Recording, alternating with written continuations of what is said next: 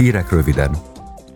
A külügyi bizottság egy küldöttsége a héten hivatalos látogatáson vesz részt Csillében és Brazíliában. A képviselők mindenek előtt arról egyeztetnek a helyi hatóságokkal, hogy miképp léphetne minőségi szintet az EU és Latin Amerika közötti stratégiai partnerség.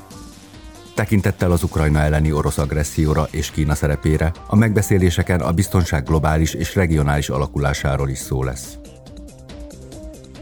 A 2024-es európai választások közelettével a parlamentnek felül kell vizsgálnia a képviselői mandátumok számát tekintettel a tagállamok demográfiai változásaira.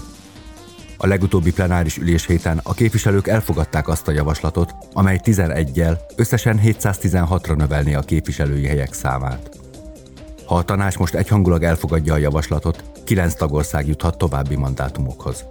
A végső szót a parlament fogja kimondani egy zárszavazáson.